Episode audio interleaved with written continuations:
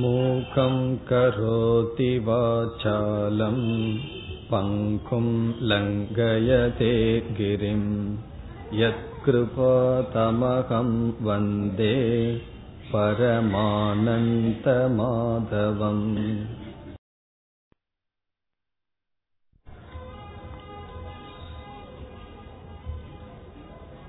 சென்ற வகுப்பில் ஐந்தாவது அத்தியாயத்தில் சந்நியாசம் என்ற சொல்லினுடைய இலக்கணத்தை பார்த்தோம். இந்த அத்தியாயம் அர்ஜுனனுடைய கேள்வியுடன் துவங்கியது. அதற்கு பகவான் பதில் அளிக்கின்றார். அர்ஜுனனுக்கு வந்த சந்தேகம் சந்நியாசம் என்ற சொல்லினுடைய பொருள் என்ன என்பதுதான். அர்ஜுனன் எப்படி கேட்டான்? பகவானே நீங்கள் சந்நியாசத்தை புகழ்கிறீர்கள். அதே சமயத்தில் என்னை கடமையை செய் என்று செயலில் ஈடுபடுத்துகிறீர்கள். முரண்பாடாக தெரிகின்றதே என்பது சந்தேகம். அதற்கு பகவான் என்ன பதில் சொல்கின்றார்? பிறகு சந்நியாசத்தினுடைய தத்துவம் என்ன என்று நாம் சென்ற வகுப்பில் சிந்தித்தோம். அதை சுருக்கமாக ஞாபகப்படுத்திக் கொண்டு மேல் தொடர வேண்டும்.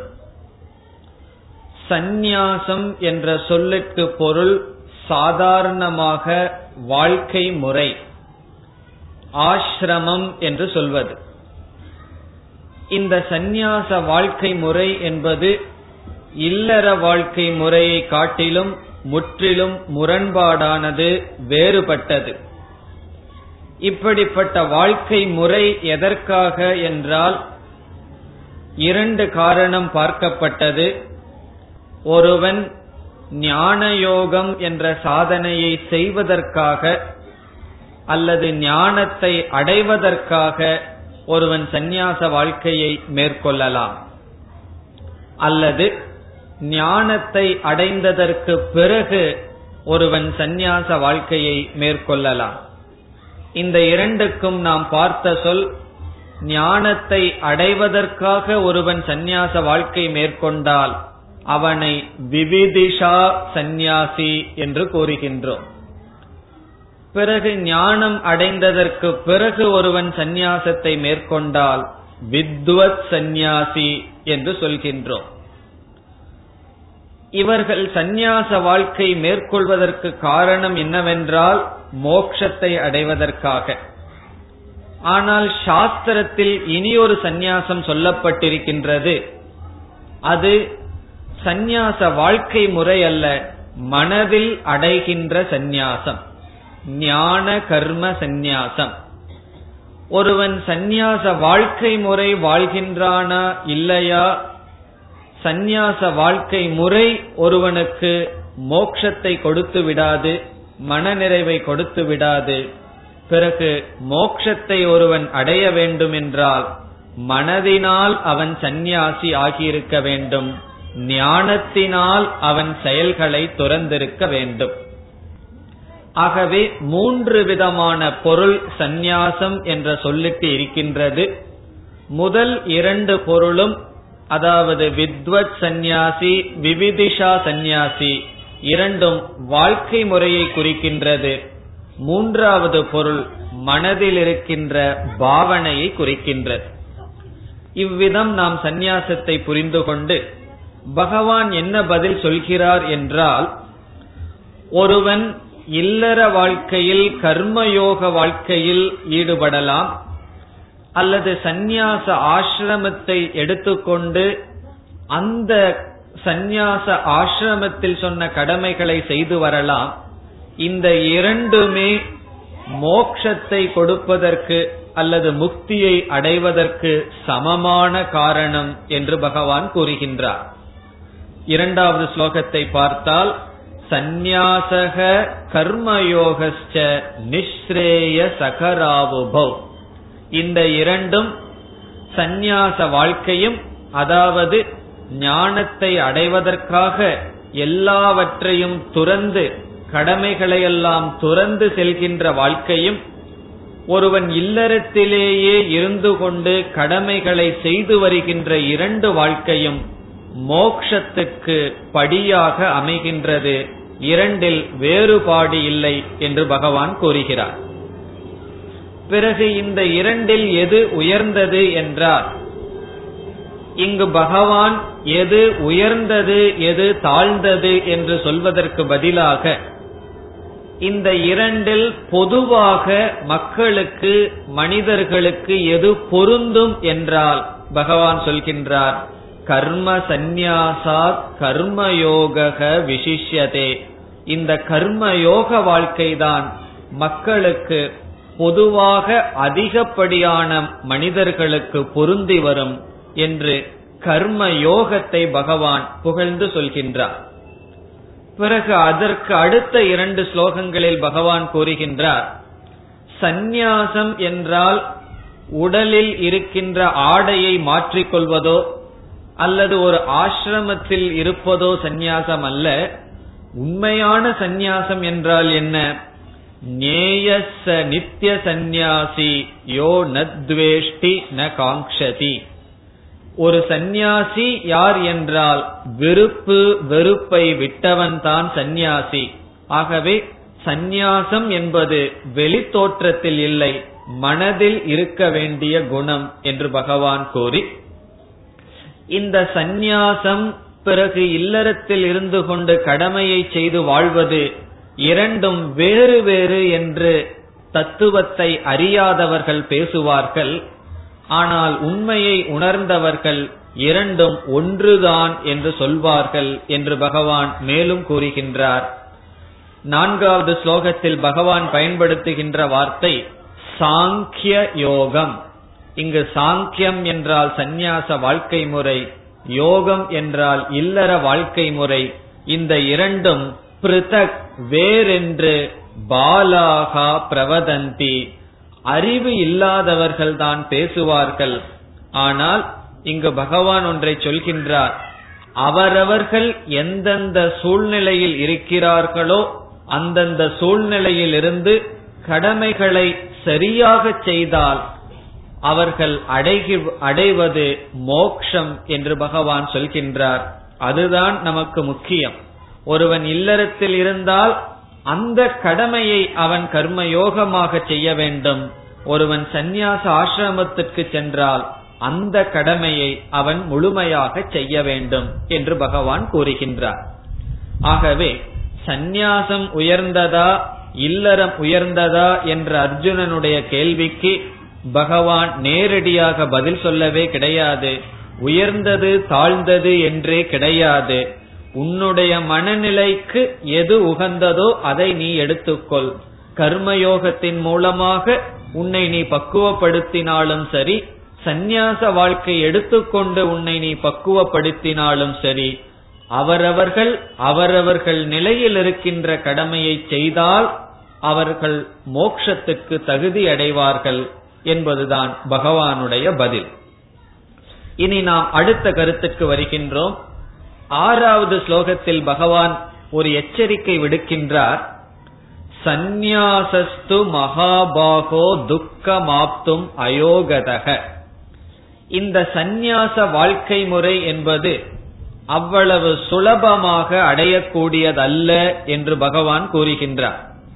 இந்த சந்நியாசத்தை அடைதல் பகவான் பயன்படுத்துகின்ற வார்த்தை துக்கம். அது துயரப்பட்டுதான் அந்த வாழ்க்கையை அடைய முடியும். இங்கு துக்கம் என்றால் மிக மிக பக்குவப்பட்டிருந்தால் தான் அந்த வாழ்க்கையை ஒருவன் வாழ முடியும். ஒரு மனிதன் இயற்கையாகவே ரஜோகுணத்தில் உடையவனாக இருக்கின்றார். ஒரு மனிதனால் எந்த காரியமும் செய்யாமல் இருக்க முடிவதில்லை. தன்னுடைய மனதை செயல்படுத்துவதற்கு சூழ்நிலை மக்கள் பொருள்கள் தேவைப்படுகின்றது. அவைகளையெல்லாம் தியாகம் செய்து அமைதியாக எந்த விதமான விவகாரமும் இல்லாமல் எல்லா பொறுப்புகளையும் துறந்து விடுதல் என்பது அவ்வளவு சுலபமல்ல.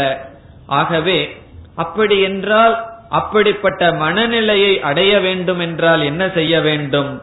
யோகயுக்தோ முனிர் பிரம்ம நச்சிரேனாதி கச்சதி. யோக யுக்தக என்றால் அவனுடைய கடமையை செய்து வருவதன் மூலமாக ஒருவன் பக்குவத்தை அடைந்து பிறகு இந்த நிலைக்கு வருகின்றான் என்று பகவான் சொல்கின்றார். சும்மா இருத்தல் நாம் பாடல்கள் எல்லாம் படித்திருப்போம். இந்த சும்மா இருக்கின்றது என்பது அவ்வளவு சுலபம் அல்ல அது சோம்பேறித்தனமாக இருத்தல் என்பதை குறிப்பதில்லை. எந்த பொறுப்புகளும் இல்லாமல் நம்மிடத்திலேயே நம்முடைய மனதை வைத்திருப்பது என்பது அவ்வளவு சுலபம் அல்ல நம்மை வெறுப்பவர்களை சுற்றியும் வாழ்ந்து விடலாம். நம்மை விரும்புபவர்களை சுற்றியும் வாழ்ந்து விடலாம்.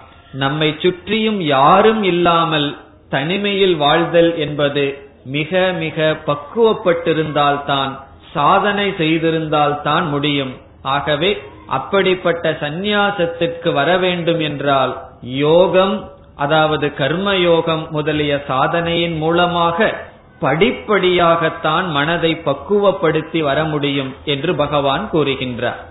ஆகவே சந்நியாசம் என்பது அவ்வளவு சுலபம் அல்ல. அந்த சந்நியாச வாழ்க்கைக்கு வர வேண்டும் என்றாலும் கடமைகளை செய்து செய்து மனதில் உள்ள விருப்பு வெறுப்புகளை நீக்க நீக்கத்தான் ஒருவன் அப்படிப்பட்ட மனநிலையை அடைவான்.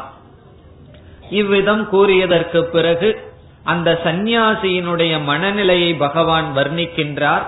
அவன் எதை செய்தாலும் நான் ஒன்றும் செய்யாதவன் என்ற ஞானத்தில் இருக்கின்றான் என்று பகவான் வர்ணிக்கின்றார். அதற்கு பிறகு இப்பொழுது நாம் பத்தாவது ஸ்லோகத்திற்கு வருகின்றோம். பத்தாவது ஸ்லோகத்திலிருந்து பதிமூன்றாவது ஸ்லோகம் வரை பத்திலிருந்து பனிரெண்டு வரை இந்த மூன்று ஸ்லோகங்களில் பகவான் கர்ம யோகத்தினுடைய சாரத்தை இங்கு கொடுக்கின்றார்.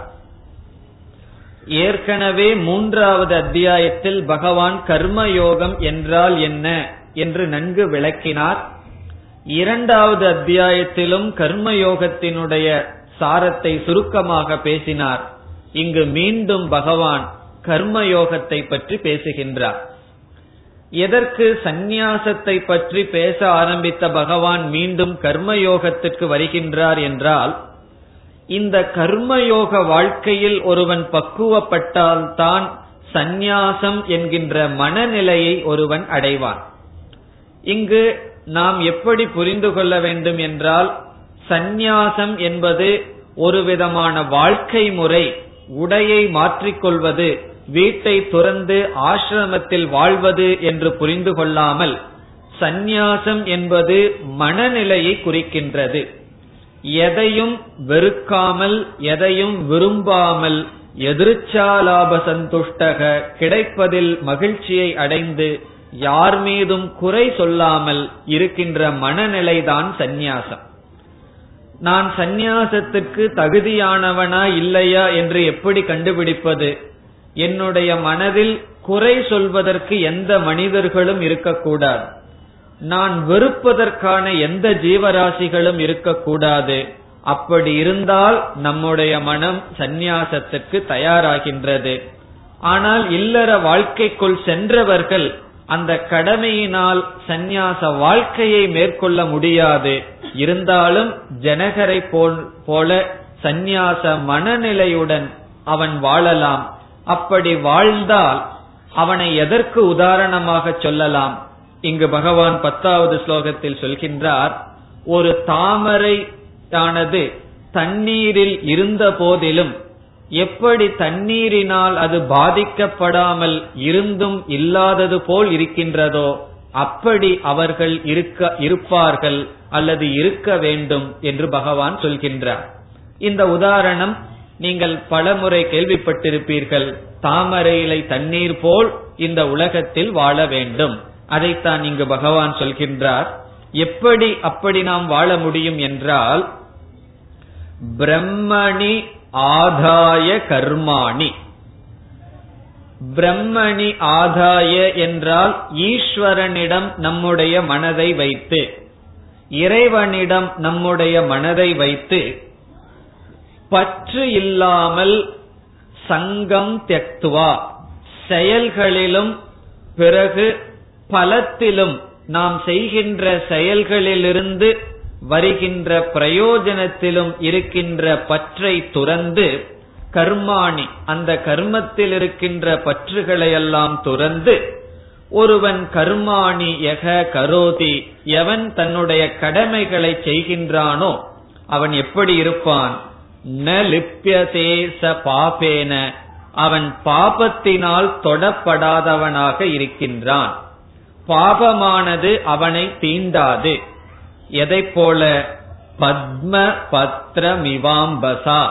அம்பசா என்றால் நீரில் இருக்கின் நீரினால்.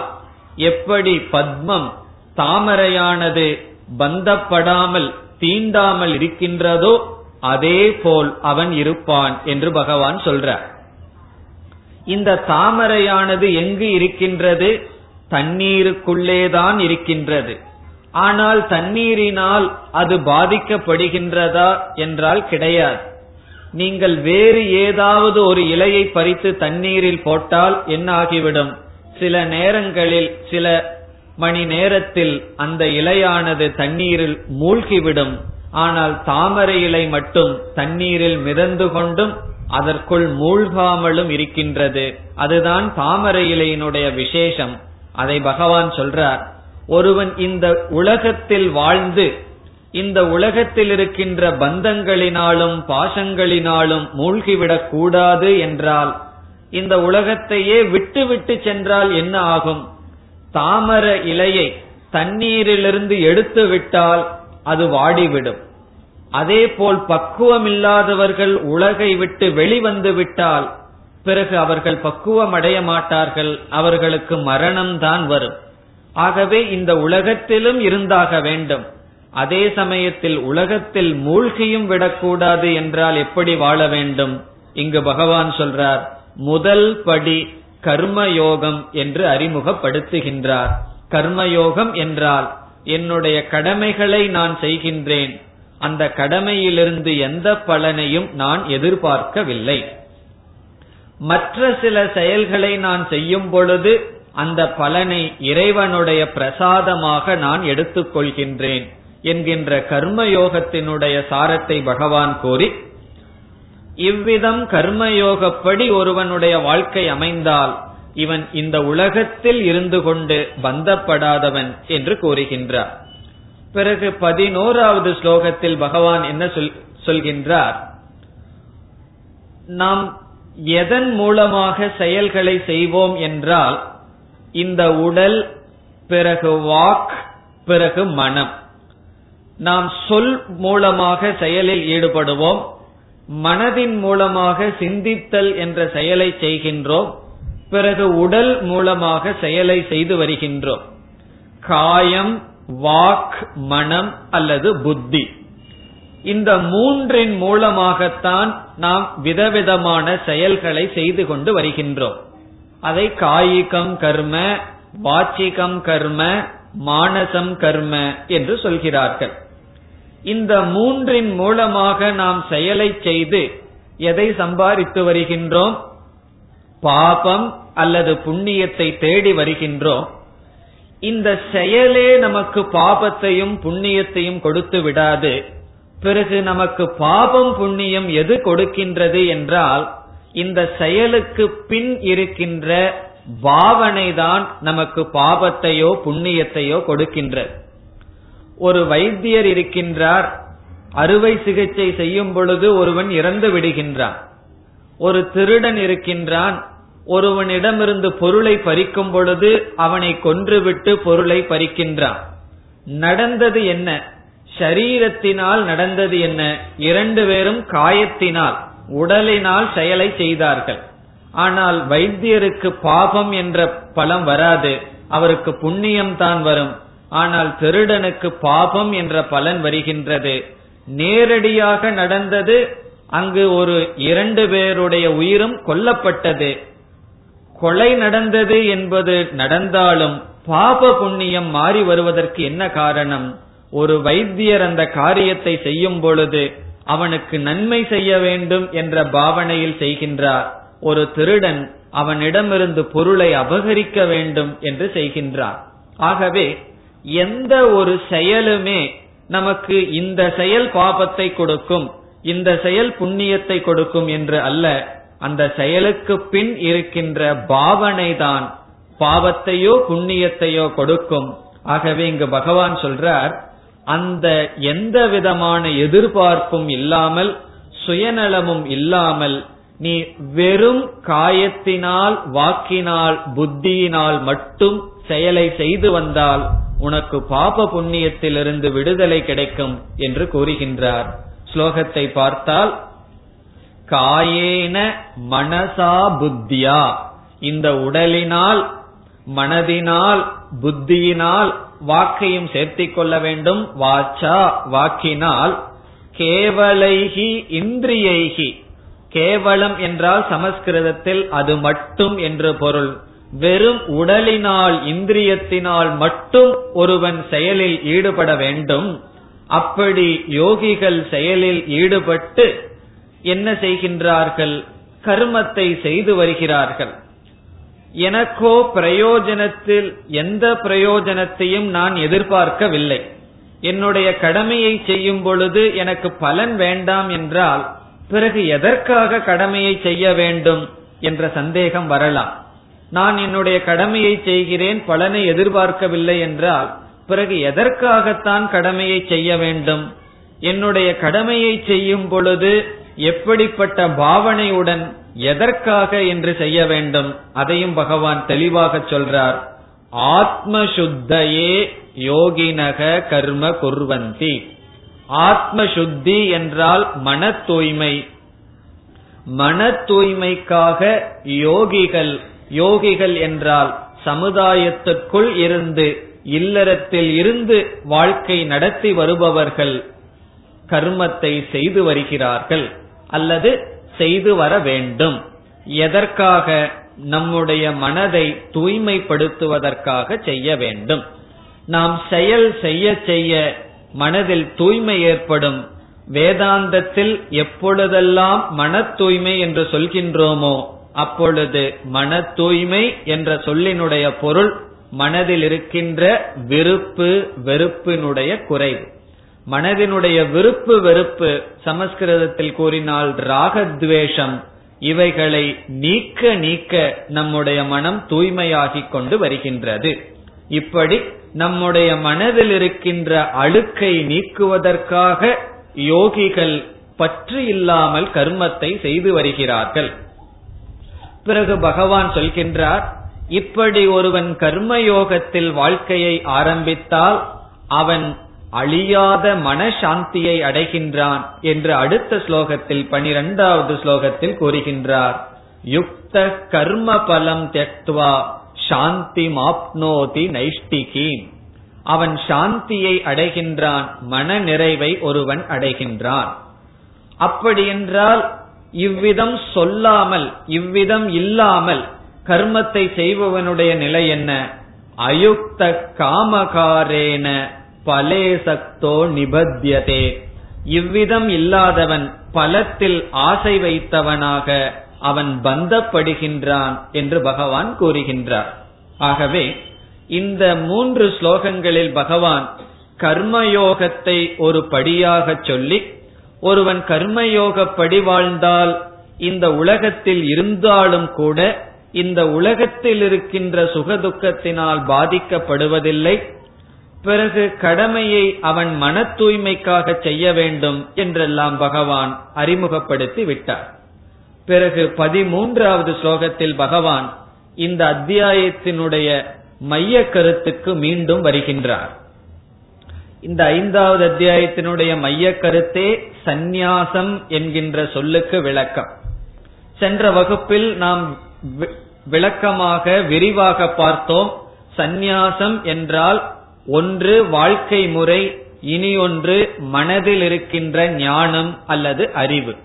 ஆத்மாவை பற்றி அறிவை ஒருவன் அடைந்தால் அவன் சந்நியாசி என்று சொல்லலாம். அவன் இல்லறத்தில் இருந்தாலும் சரி அல்லது துறவர வாழ்க்கையில் இருந்தாலும் சரி. இல்லறத்தில் இருந்தால் சந்நியாசி என்று நாம் சொல்வதில்லை. அவனை ஞானி அல்லது முக்தன் என்று நாம் அழைக்கின்றோம். துறவரத்தில் இருந்தால் அவன் துறவ துறவரத்தில் இருக்கின்ற சந்நியாசி என்று கூறுகின்றோம். இப்பொழுது பதிமூன்றாவது ஸ்லோகம் இந்த அத்தியாயத்தினுடைய மைய கருத்தை காட்டுகின்ற ஒரு முக்கியமான ஸ்லோகம். இங்கு பகவான் என்ன சொல்கின்றார்? ஒரு மனிதன் கர்மயோக வாழ்க்கையை செய்து மன தூய்மையை அடைகின்றார். மன தூய்மையை அடைந்தவுடன் வெறுப்பு வெறுப்பெல்லாம் நீங்க நீங்க. மனதில் இருக்கின்ற விவேக சக்தியானது வெளிப்படுகின்றது. விவேக சக்தி வெளிப்பட வெளிப்பட எது நிலையானது எது நிலையற்றது என்ற ஞானத்தை அடைகின்றான். பிறகு குருமுகமாக வேதாந்தத்தை அவன் படிக்கின்றான். இந்த வேதாந்தமானது ஆத்மாவை பற்றியும் ஈஸ்வரனை பற்றியும் உலகத்தை பற்றியும் தத்துவம் பேசுகின்றது. அந்த தத்துவத்தை இவன் அறிந்து ஞானத்தை அடைந்து விடுகின்றான். அதாவது ஆத்ம ஞானத்தை அடைந்து விடுகின்றான் அல்லது இறைவனை பற்றிய ஞானத்தை அடைந்து விடுகின்றான். அப்படி இறைவனை பற்றிய ஞானத்தை அடைந்த ஞானி அவன் இல்லறத்தில் வாழ்ந்தாலும் சரி துறவர வாழ்க்கையில் வாழ்ந்தாலும் சரி அவனுடைய மனநிலை எப்படி இருக்கின்றது என்று விளக்குகின்றார். அதுதான் ஐந்தாவது அத்தியாயத்தினுடைய மைய கருத்தே. ஆரம்பத்தில் சந்நியாசம் கர்மயோகம் எல்லாம் பகவான் பேசினாலும் இங்கு இந்த அத்தியாயத்தில் பகவான் குறிப்பாக அர்ஜுனனுக்கு புகட்ட விரும்புகின்ற கருத்து என்னவென்றால் இந்த சந்நியாசி இங்கு சந்நியாசி என்றால் ஞானத்தை அடைந்தவன் அவனுடைய மனநிலை என்ன அவன் எப்படி வாழ்கின்றான். ஆகவே ஞான கர்ம சந்நியாசியினுடைய லட்சணம் அல்லது வித்வத் சந்நியாசியினுடைய லட்சணம். இப்ப வித்வத் சந்நியாசி என்றால் யாரை குறிக்கும்? ஒருவன் துறவர வாழ்க்கையில் வாழ்கின்றான் ஞானத்தை அடைந்துள்ளான். ஞான கர்ம சந்நியாசி என்றால் ஞானத்தை அடைந்துள்ளான் இல்லற வாழ்க்கையில் இருக்கின்றான். அவன் எந்த வாழ்க்கையில் இருந்தாலும் அவன் அடைந்தது ஞானம். அப்படி ஞானத்தை அடைந்தவன் எப்படி இருக்கின்றான்? மிக அழகாக இந்த பதிமூன்றாவது ஸ்லோகத்தில் சொல்றார் அவன் எப்படி இருக்கின்றானாம் சர்வ கர்மாணி மனசா சந்நியசிய அவனுடைய உடலினாலும் வாக்கினாலும் மனதினாலும் என்னென்ன செயல்கள் செய்யப்படுகின்றதோ அவைகள் அனைத்தையும் சந்நியாசம் செய்தவன். அதை துறந்தவனாக. வித்வத் சந்நியாசியாக இருப்பவன் கடமைகளையே துறந்து விட்டான். ஆனால் இல்லறத்தில் இருப்பவன் ஏதோ உடல் கடமையை செய்கின்றது வாக் செய்கின்றது மனம் செய்கின்றது.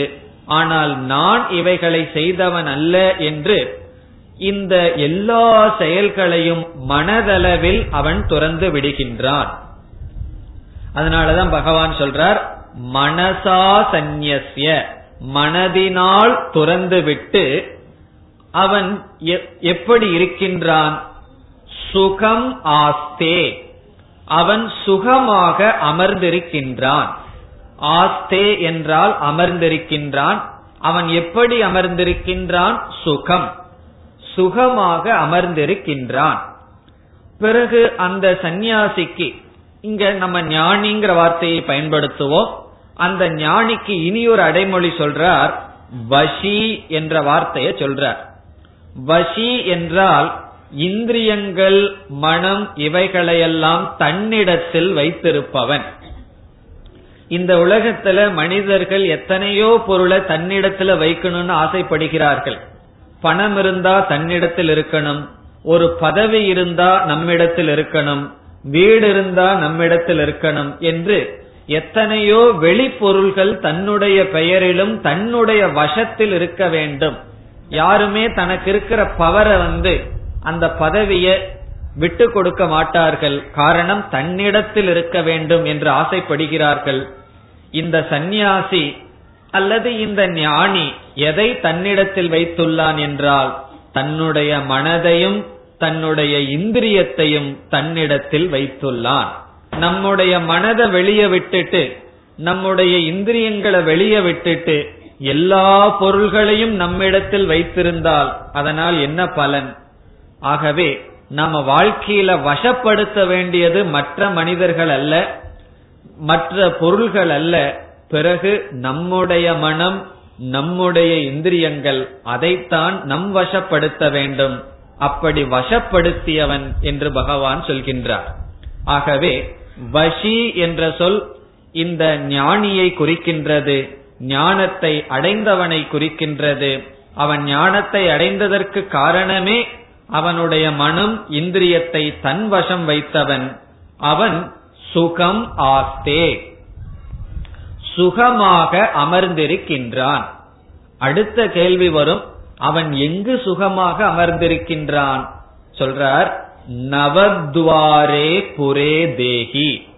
இந்த தேகி என்றால் இந்த தேகியான ஞானி சுகமாக இருக்கிறான். எங்கு? நவத்வாரே.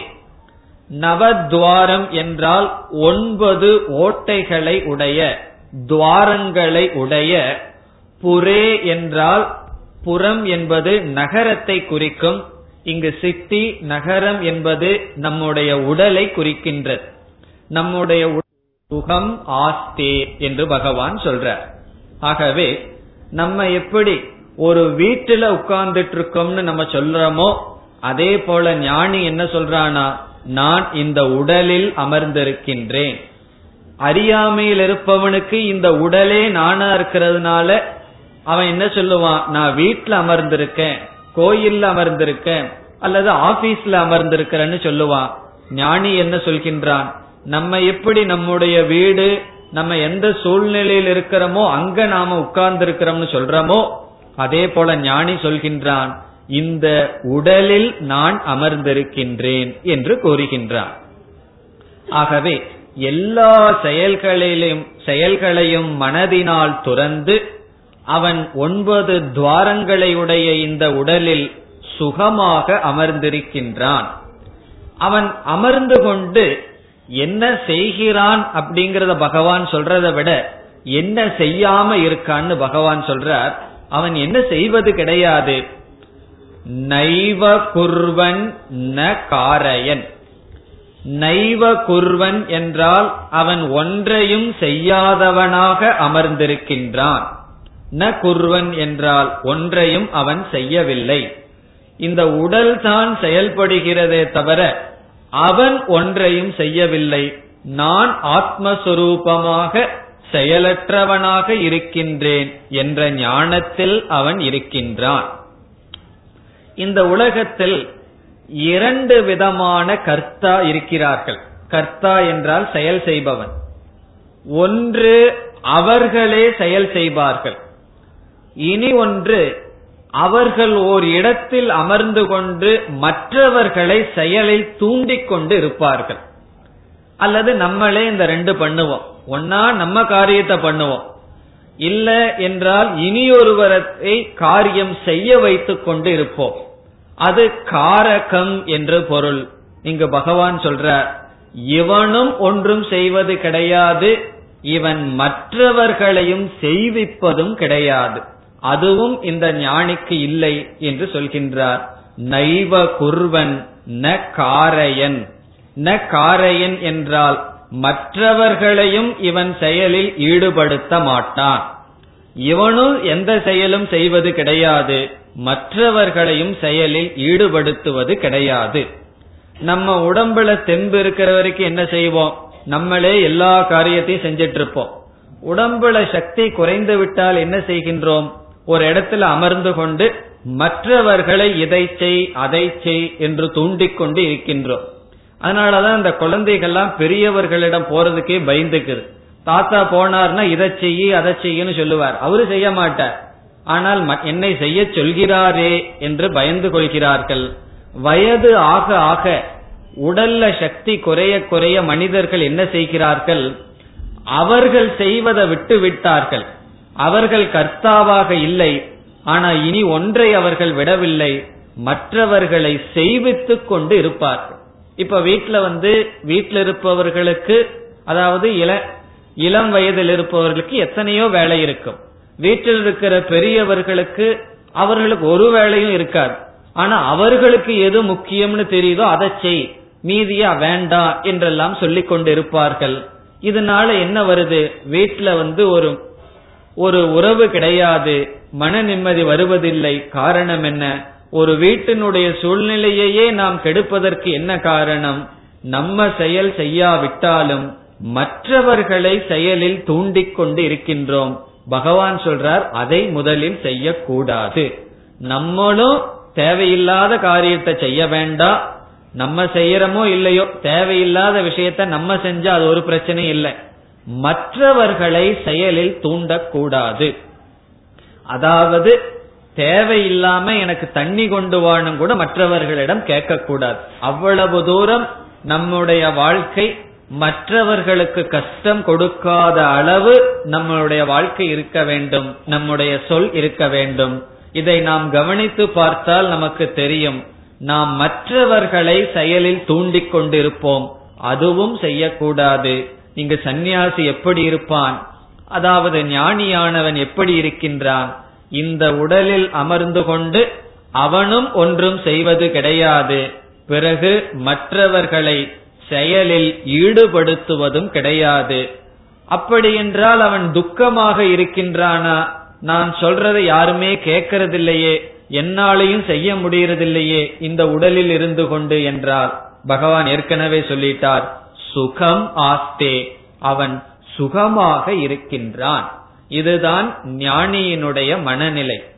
இந்த மனநிலையை அடைய வேண்டுமென்றால் ஆத்ம தத்துவத்தை ஒருவன் அறிந்திருக்க வேண்டும். ஆகவே இந்த ஆத்ம தத்துவத்தை ஒருவன் அறிந்து ஞானத்தை அடைந்த ஞானியானவன் எல்லா செயல்களையும் துறந்தவனாக இங்க மனதினால்னு சொல்லியிருக்கார். உடல் செய்து கொண்டு வரலாம். மனதினால் துறந்தவனாக நான் எதையும் செய்தவன் அல்ல செய்பவன் அல்ல எதனுடைய பிரயோஜனம் எனக்கு வருவதும் அல்ல என்ற திருடமான நிச்சயத்தில் இந்த உடலில் மகிழ்ச்சியாக இருக்கின்றான். எதையும் செய்யாமல் யாரையும் செய்விக்காமலும் இருக்கின்றான். பிறகு அடுத்த ஸ்லோகத்திற்கு வருவோம். பதினான்காவது ஸ்லோகத்தில் இந்த உலகத்தில் செயல் செயலை செய்பவன் என்கின்ற புத்தி அந்த செயலினால் வருகின்ற பலன் இதையெல்லாம் யார் செய்வது என்ற கேள்விக்கு பகவான் பதில் சொல்றார். சில பேர் சொல்வார்கள் நான் ஒன்றும் செய்வதில்லை எனக்குள்ள இருக்கிற ஆத்மா தான் என்ன செயல்ல தூண்டுது ஆத்மா தான் இப்படி செய்விக்குது நான் சும்மா தான் இருக்கேன் என்றெல்லாம் சிலர் சொல்வார்கள். இங்கு பகவான் சொல்ற இந்த ஆத்மா உன்னை செய்விக்க சொல்லவில்லை. ஆத்மா கர்மத்தினுடைய பலனை சொல்லல. இவைகளெல்லாம் மாயையினால் சுவாவத்தினால் நடக்கின்றது என்று பகவான் சொல்றார். ந கர்த்திருவம் கர்த்திருவம் என்றால் நான் செய்கின்றேன் என்ற புத்தியையும் கர்மாணி செயல்களையும் கர்ம பல சம்யோகம் கர்மத்தை செய்பவனுக்கு அந்த பலனையும் சேர்த்து வைத்தல் இவைகளெல்லாம் பிரபுகோ ந சிருஜதி. இங்க வந்து ஆத்மாவுக்கு பகவான் பிரபுங்கிற வார்த்தையை பயன்படுத்துறார். சமஸ்கிருதத்தில் பிரபு என்றால் தலைவன் என்று பொருள். இந்த இந்த உடலுக்கு தலைவனாக இருக்கின்ற ஆத்மாவானது செய்வதில்லை.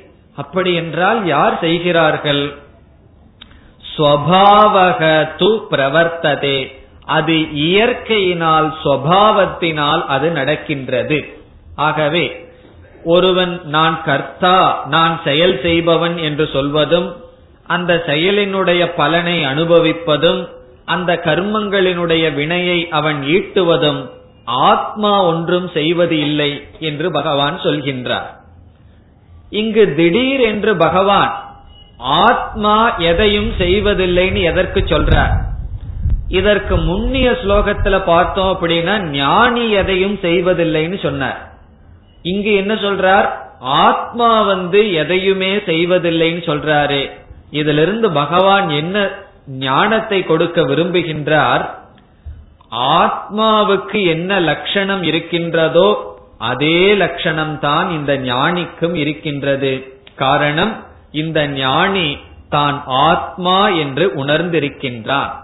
ஆத்மாவும் செய்வது கிடையாது. ஞானி சொல்கின்றான் நானும் எதையும் செய்வது கிடையாது என்று ஞானியும் கூறுகின்றான். ஆகவே ஆத்மாவினுடைய லட்சணத்தை பகவான் கூறி ஞானியினுடைய லட்சணத்தை கூறி இரண்டும் ஒன்றுதான் என்று காட்டுகின்றார். இனி அதற்கு அடுத்த ஸ்லோகத்திற்கு வந்தால் சாதாரணமாக மனிதர்கள் நினைப்பதுண்டு நம்முடைய பாபத்தை இனியொருவர் வாங்கிக் கொள்ள முடியுமா? இனியொருவருடைய பாபத்தை நாம் வாங்கிக் கொள்ள முடியுமா? என்ற சந்தேகமெல்லாம் நமக்கு இருந்து வரும்.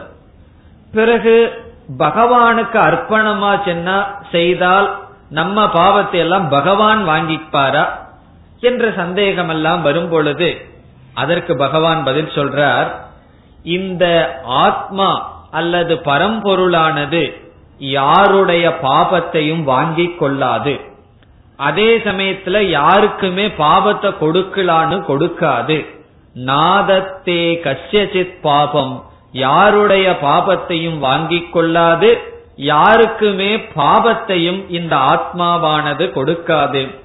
பிறகு பாப புண்ணியம் எல்லாம் எப்படி வருகின்றது? எப்படி ஒருவன் பாப புண்ணியத்தை சம்பாதிக்கின்றான் என்றால் அவனாகவே அவனுடைய அறியாமையினால் பாப புண்ணியத்தை சேர்த்துக் கொள்கின்றான். இந்த இடத்துல பகவான் அறியாமதான் நம்முடைய துயரத்துக்கு காரணம் பாப புண்ணியத்தை சேர்ப்பதற்கு காரணம் என்று அறிமுகப்படுத்துகின்றார். காரணம் இந்த அத்தியாயம் முழுவதும் ஞானம் சந்நியாசம் இதற்குத்தான் முக்கியத்துவம் கொடுத்து பகவான் பேசுகின்றார். ஆகவே சொல்றார் பதினான் பதினைந்தாவது ஸ்லோகத்தில் இரண்டாவது வரியில் அஜானேன ஆவிரதம் ஞானம். இந்த ஆத்மாவை பற்றிய ஞானமானது அறியாமையில் மூடப்பட்டுள்ளது. தேன முக்கியந்தி ஜந்தவக. ஆகவே ஒவ்வொரு ஜந்துக்களும் மோகத்தில் ஈடுபடுகிறார்கள் மோகத்தில் இருக்கிறார்கள் என்று நம்முடைய துயரத்திற்கெல்லாம் காரணம் அறியாமை. அறியாமை என்றால் ஆத்மாவை பற்றி அறியாமை என்று பகவான் கூறுகின்றார். பிறகு இந்த அறியாமையை எப்படி நீக்க வேண்டும் என்றால் அடுத்த ஸ்லோகத்திலேயே பதில் சொல்றார். இந்த ஆத்மாவை அறிந்து அதை பற்றியே சிந்தித்து அதை பற்றியே தியானத்தில் இருந்து சிரவணம் மனநம் நிதித்தியாசனம் என்கின்ற சாதனையை ஒருவன் செய்தால் அதாவது கேட்டல் சிந்தித்தல் தியானித்தல் அப்படி சாதனையை ஒருவன் செய்யும் பொழுது இந்த ஞானத்தை ஒருவன் அடைகின்றான் என்று பகவான் சொல்கின்றார். ஆகவே பதிமூன்றாவது ஸ்லோகத்திற்கு பிறகு பதினேழாவது ஸ்லோகம் வரை வருகின்ற கருத்தினுடைய சாரம் அறியாமையினால் ஒருவன் துயரப்படுகின்றான் ஆத்மாவினுடைய லட்சணமும் ஞானியினுடைய லட்சணமும் ஒன்றுதான் இந்த அறியாமையை நீக்க வேண்டுமென்றால் சாஸ்திரத்தை கேட்டு சிந்தனை செய்து அதிலேயே தியானம் செய்யும் பொழுது ஒருவன் ஞானத்தை அடைகின்றான் நிஷ்டையை அடைகின்றான் என்று சொல்கின்றார். பிறகு மீண்டும் பதினெட்டாவது ஸ்லோகத்திற்கு வந்தால் அதுவும் ஒரு குறிப்பிடத்தக்க ஸ்லோகம். அங்கு பகவான் மீண்டும் ஞானியினுடைய மனதை சொல்கின்றார். இந்த ஞானி உலகத்தை எப்பார்ப்பான் என்று பகவான் கூறுகின்றார்.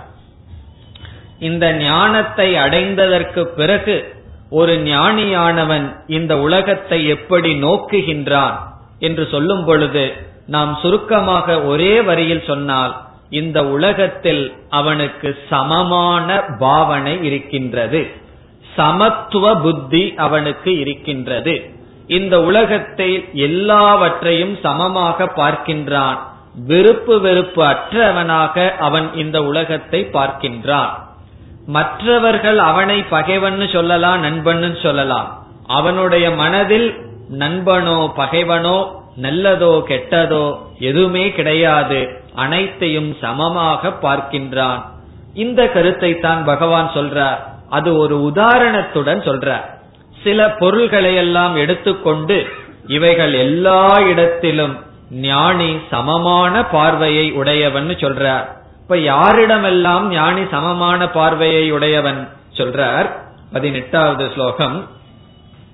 வித்யா வினய சம்பன்னே பிராமணே. வித்யா என்றால் ஞானம். சில பேருக்கு ஞானம் இருக்கும் ஞானத்துடன் கர்வமும் இருக்கும். ஆனால் கர்வம் இல்லாத பணிவுடன் கூடிய ஞானத்துடன் இருக்கின்ற பிராமணனிடத்தில் ஆகவே ஞானத்துடன் பணிவும் கூடியிருக்கின்ற பிராமணனிடத்திலும் கவி பசுவினிடத்திலும் மிருகமான பசுவினிடத்திலும் யானையினிடத்திலும் ஹஸ்தினி என்றால் யானையினிடத்திலும் சுனி என்றால் நாயினிடத்திலும் பிறகு ஸ்வபாகக என்றால் நாயை சாப்பிடும் புலையனிடத்திலும் பண்டிதாகா சமதர்ஷினக ஞானிகள் சமமான பார்வையை உடையவர்கள். ஆகவே பிராமணனிடத்திலும் பசுவினிடத்திலும் யானையினிடத்திலும் நாயினிடத்திலும் நாயை சமைத்து சாப்பிடுகின்ற புலையனிடத்திலும் ஞானிகளுக்கு சமமான திருஷ்டி இருக்கும் என்று பகவான் கூறுகின்றார். இதையெல்லாம் நாம் கவனமாக புரிந்து கொள்ள வேண்டிய இடங்கள். இவைகளையெல்லாம் சமமாக பார்க்கின்றான் என்றால் சமமாக நடத்துகின்றான் என்று பொருள் அல்ல. ஒரு பிராமணனை கூப்பிட்டு வீட்டுல சாப்பாடு போட்டா புண்ணியம். இங்க பகவான் என்ன கீதையில சொல்லியிருக்கார்? நாயினிடத்திலும் பிராமணனிடத்திலும் சமமா இருக்கான்னு சொல்லி ஒரு நாயை வீட்டுல கூப்பிட்டு சாப்பாடு போட்டா நமக்கு புண்ணியம் வருமா? இதை நாம் எப்படி புரிந்து கொள்ள வேண்டும் என்றால் இந்த வேறுபாடெல்லாம் உடலிலும் மனதிலும் தான் வருகின்றது. எந்த ஒன்று ஆத்மாவானது நாய்க்கு ஆதாரமோ பிராமணனுக்கு ஆதாரமோ அல்லது யானைக்கு ஆதாரமோ நாயை திங்கும் புலையனுக்கு ஆதாரமோ அந்த ஆத்மா இவைகளினால் பாதிக்கப்படுவதில்லை என்று புரிந்து கொள்கின்றான். கங்கையில் சூரியன் பிரதிபிம்பித்தாலும் அல்லது சாக்கடையில் சூரியன் தோன்றினாலும் அந்த சூரியனுக்கு பாதிப்பு ஏற்படுவதில்லை. அதே போல இந்த ஆத்ம தத்துவத்தை இவன் பார்ப்பதனால் மேலோட்டமாக இருக்கின்ற இருமையை தியாகம் செய்து விட்டான். அறியாமையில் இருக்கிறவனுக்கு என்ன தெரியுது? இவர்கள் இடத்தில் இருக்கின்ற வேறுபாடு தெரிகின்றது. ஆனால் ஆத்மா எல்லா எல்லாரிடமும் சமமாக இருக்கின்ற ஆத்மா தெரிவதில்லை. ஞானி அந்த ஆத்ம திருஷ்டியில் இருக்கின்றான். ஆகவே சமபுத்தியுடன் இருக்கின்றான். இது ஞானியினுடைய பாவனை. அவனுடைய மனதில் எல்லாரிடமும் ஒரு பிராமணன் ஆகட்டும் அல்லது நாயை கொன்று உணவு உணவாக உண்ணும் ஒரு புலையனாகட்டும் சமமான பாவனையுடன் இருப்பான். பிறகு அடுத்த ஸ்லோகங்களில் பகவான் மோக்ஷத்திற்கு வருகின்றார்.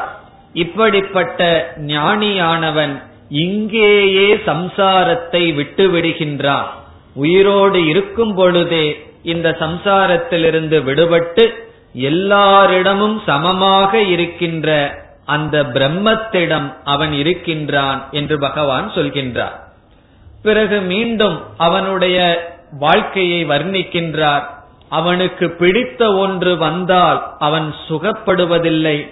அவனுக்கு பிடிக்காத சூழ்நிலை வந்தால் அவன் துக்கப்படுவதில்லை. இந்த உலகத்தில் இருந்தாலும் சுகதுக்கத்தில் பாதிக்கப்படாமல் அவன் வாழ்க்கையை நடத்துகின்றான் என்று இருபதாவது ஸ்லோகத்தில் கூறி முடிக்கின்றார்.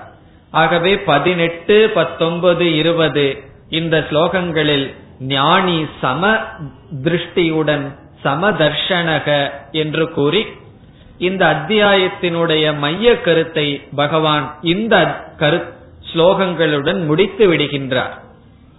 இந்த இருபதாவது ஸ்லோகம் வரை பகவான் பேசிய கருத்தினுடைய சாரம் சந்நியாசம் என்ற சொல் விளக்கப்பட்டு அந்த சந்நியாசம் என்பது அவ்வளவு சுலபமாக அடையக்கூடியது அல்ல படிப்படியாகத்தான் பக்குவம் அடைந்து அடைய வேண்டும் இறுதியில் அடைய வேண்டும் என்பது அடைய வேண்டியது என்பது மனதில் இருக்கின்ற ஞானம் மனதில் இருக்கின்ற சந்நியாசம். அந்த சந்நியாசத்தை ஒருவன் அடைந்தால் இல்லறத்தில் இருந்தாலும் துறவரத்தில் இருந்தாலும் அவன் மோட்சத்தை அடைகின்றான். பிறகு ஜீவராசிகள் துயரப்படுவதற்கு காரணம் அறியாமை. ஞானம் வந்தால் அந்த அறியாமை நீங்கினால் அவனுக்கு துயரமில்லை என்று சொல்லி இறுதியாக சமதர்ஷனத்தில் பகவான் முடித்தார்.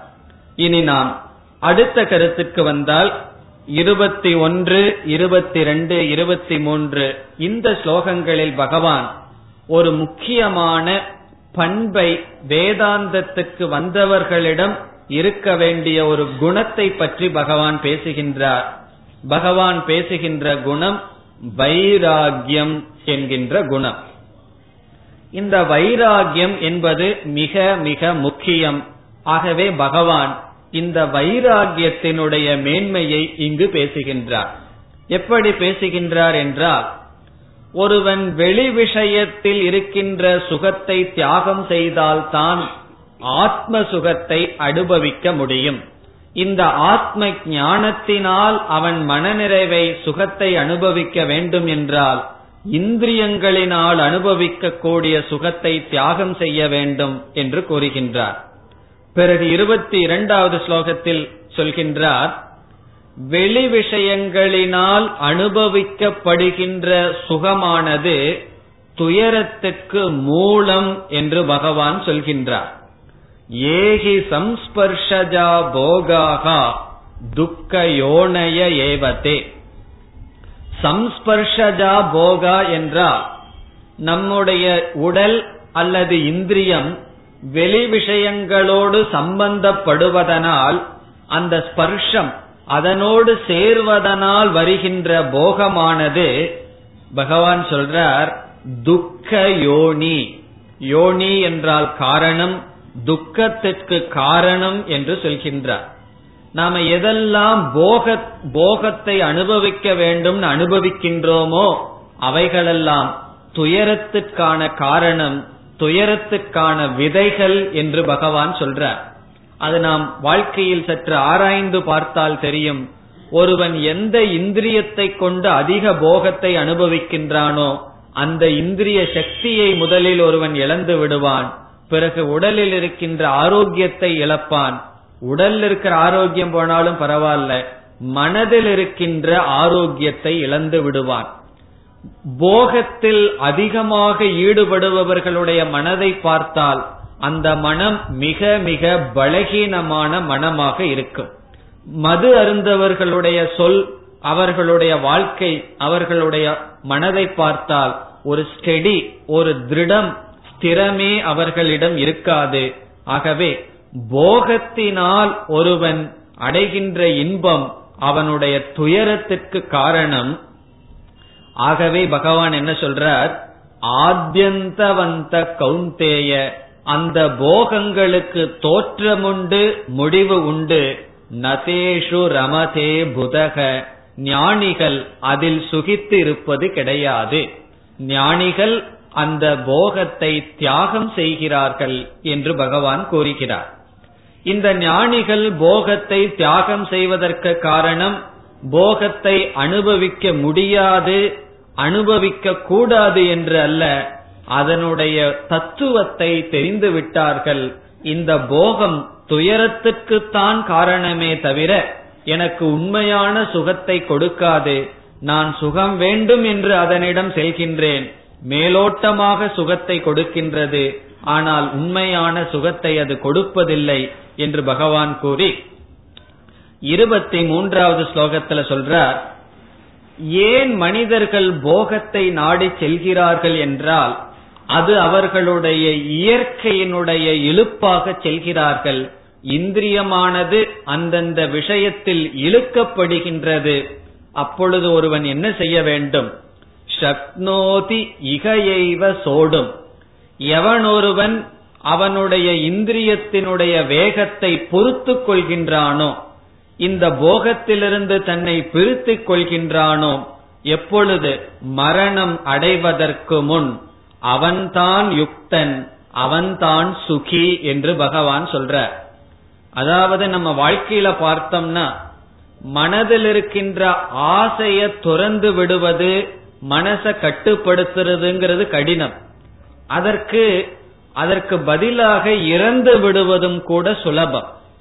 நம்ம வந்து தற்கொலை பண்றது சுலபமா மனதை கட்டு கட்டுப்படுத்துவது சுலபமான்னு சொன்னா தற்கொலை பண்றதுதான் சுலபம். அது எப்படி தெரிகின்றது என்றால் வாழ்க்கையில எத்தனையோ பேர் தற்கொலை பண்றதையெல்லாம் நம்ம படிப்போம். எதற்கு பண்ணுகிறார்கள்?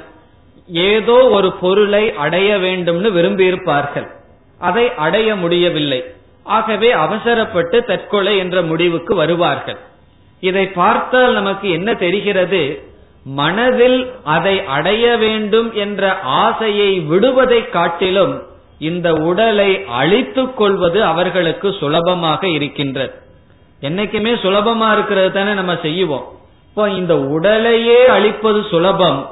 மனதில் இருக்கின்ற ஒரு ஆசையை நான் விரும்பிய ஒரு பொருள் கிடைக்காவிட்டால் அந்த ஆசையை துறந்து விடுகின்றேன் என்ற ஆசையை துறப்பது தற்கொலை செய்வதை காட்டிலும் கடினம். ஆகவே ஒரு தீரன் யார் என்றால் இந்த உடல் மாய்வதற்கு முன் மனதில் இருக்கின்ற ஆசையை எவன் துறக்கின்றானோ இந்திரியத்தில் இருக்கின்ற போகத்தில் இருக்கின்ற ஆசையை எவன் துறக்கின்றானோ அவன்தான் சுகி உண்மையான சுகத்தை அடைபவன் என்று பகவான் சொல்கின்றார். ஆகவே இந்த மூன்று ஸ்லோகங்களில் வைராகியத்தினுடைய மேன்மையை சொல்றார். இதை ஏன் பகவான் இங்கு சொல்லணும்னா இது சந்நியாசத்தை பற்றிய டாபிக். சந்நியாசியாக ஒருவன் இருக்க வேண்டும் என்றால் அவன் இல்லறத்தில் இருக்கட்டும் துறவர வாழ்க்கையில் இருக்கட்டும் வைராகியம் என்பது மிக மிக அடிப்படையான குணம். ஒருவன் வந்து எல்லாத்தையும் விட்டுட்டு துறவர வாழ்க்கைக்கு போறான்னு சொன்னா அவனுக்கு சாஸ்திர ஞானம் வேண்டாம் பாட தெரிஞ்சிருக்க வேண்டிய அவசியம் இல்ல எந்த அறிவும் வேண்டாம் ஒரே ஒரு குணம் இருந்தால் அவன் சந்நியாசியாக வாழ்ந்து விடலாம். அந்த குணம் வைராகியம் இந்த வைராகியம்ங்கிற குணம் இல்லாம ஒருவன் எவ்வளவு சாஸ்திரம் படிக்கட்டும் என்ன விதமான வித்தியை அவனிடம் இருந்தால் அவன் சந்நியாச தர்மத்தை பின்பற்றி வாழ முடியாது.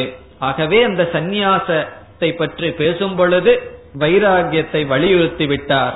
இனி இறுதியாக பகவான் முக்தியை பற்றி பேசுகின்றார். இந்த ஞானியானவன் இருக்கும் வரை அவன் சுகமாக வாழ்கின்றான். இறந்ததற்கு பிறகு மீண்டும் பிறப்பதில்லை என்று சொல்கின்றார். இதை சாஸ்திரம் விதேக முக்தி என்று சொல்லும். விதேக முக்தி என்றால் இறந்ததற்கு பிறகு அவன் மீண்டும் பிறப்பதில்லை என்று சொல்கின்றார். அதற்கு பகவான் பயன்படுத்துகின்ற வார்த்தை பிரம்ம நிர்வாணம் என்ற வார்த்தையை பயன்படுத்துகின்றார். வேதாந்தத்தில் எப்பொழுதெல்லாம் பிரம்ம நிர்வாணம் என்று வருகின்றதோ அப்பொழுது பொருள் இந்த உடல் போனதற்கு பிறகு அவன் பிரம்மத்துடன் ஒன்றாக இருக்கின்றான் மீண்டும் பிறப்பதில்லை. அதுதான் அதனுடைய சாரம். அதை பகவான் சொல்லி பிறகு கடைசி மூன்று ஸ்லோகங்களில் திடீரென்று பகவான் தியானத்தை பற்றி பேச ஆரம்பித்து விடுகின்றார். காரணம் அடுத்த அத்தியாயம் தியானத்தை பற்றி பகவான் விளக்கமாக பேச இருக்கின்றார். அதற்கு முகவுரையை பகவான் இந்த அத்தியாயத்தினுடைய கடைசியிலேயே கொடுக்கிறார். ஆகவே நாம் அடுத்த அத்தியாயத்தில் பகவான் என்ன முகவுரை சொல்லியிருக்கார் தியானத்தை பற்றி என்ன பேசுகின்றார் என்று நாம் பார்க்க இருக்கின்றோம். இந்த ஐந்தாவது அத்தியாயம் இவ்விதமாக முடிவடைகின்றது. இந்த அத்தியாயத்தினுடைய மைய கருத்து என்னவென்றால் சந்நியாசம் என்ற சொல் விளக்கப்படுகின்றது. அந்த மனதில் ஞானத்தை அடைந்தவனுடைய பார்வை எப்படி இருக்கும்? பிறகு வைராகியம் என்றால் என்ன? அதனுடைய முக்கியத்துவம் இறந்ததற்கு பிறகு அவன் மோட்சத்தை அடைகின்றான் இருக்கும் பொழுதும் மனநிறைவுடன் இருக்கின்றான். இதுதான் இந்த அத்தியாயத்தினுடைய சாரம். நாம் அடுத்த வகுப்பில் ஆறாவது அத்தியாயத்திற்குள் செல்வோம். ஓம் போர் நமத போர் நமிதம் போர் நமுதச்சதேம் पूर्णस्य पूर्णमादाय पूर्णमेवावशिष्यते ॐ शान्ति शान्ति शान्तिः